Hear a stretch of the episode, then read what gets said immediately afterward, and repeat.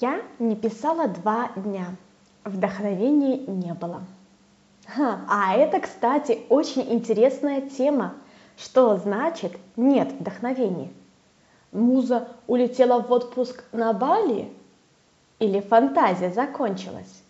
А может просто не хватает материала, о котором можно рассказать? Хм, нет, не так. А как?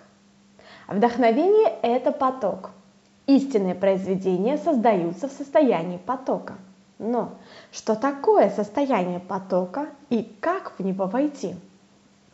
Состояние потока – это состояние полной преданности здесь и сейчас, состояние наслаждения каждым мгновением своего действия, полная отдача и концентрация на своем творчестве. Многие творческие люди – с которыми мне удалось пообщаться, называют это состояние трансом или полутрансом, что, по моему субъективному мнению, не совсем отражает действительность. Также я заметила, что в обществе гуляет стереотип, что муза приходит только для некого творческого дела, что также не совсем верно. Итак, муза, давай посмотрим, как же тебя пригласить на свою вечеринку, чтобы ты одаривала нас своими озарениями? Начнем с физического тела. Тело должно быть полностью расслабленным, ведь любой зажим блокирует течение энергии. Поэтому до того, как вы решите создать нечто, пройдите мысленно по своему телу и своим намерением расслабьте мышцы. Возможно, вам будет необходимо выгнуться, потянуться или сделать себе легкий самомассаж. Дальше эмоции. В зависимости от уровня духовного развития творящего, энергия творчества – это либо энергия секса, либо энергия любви. В этом случае Творцу целесообразно вести себя в состоянии либо секса, наслаждения, либо восторга и радости.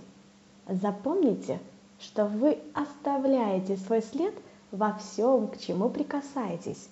И этот ваш след влияет на других людей в большей или меньшей степени. Поэтому предлагаю брать на себя ответственность и следить позитивом, чтобы каждый, кто сталкивался с результатами вашего творчества, находил путь к лучшему, что в себе имеет, а не концентрировался на своих страданиях.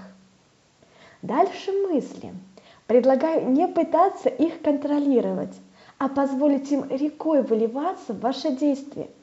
Старайтесь сконцентрироваться на объекте творчества и не думать, как оценят, для кого, кому надо, поймут ли и другое. Создавайте для себя. Передавайте то, что хотели бы передать себе. Помните, что творчество не начинается когда приходит муза? А муза приходит, когда вы в творчестве, то есть в потоке. Вносите творчество в каждое дело своего дня. Творите свою жизнь. Обнимаю вас.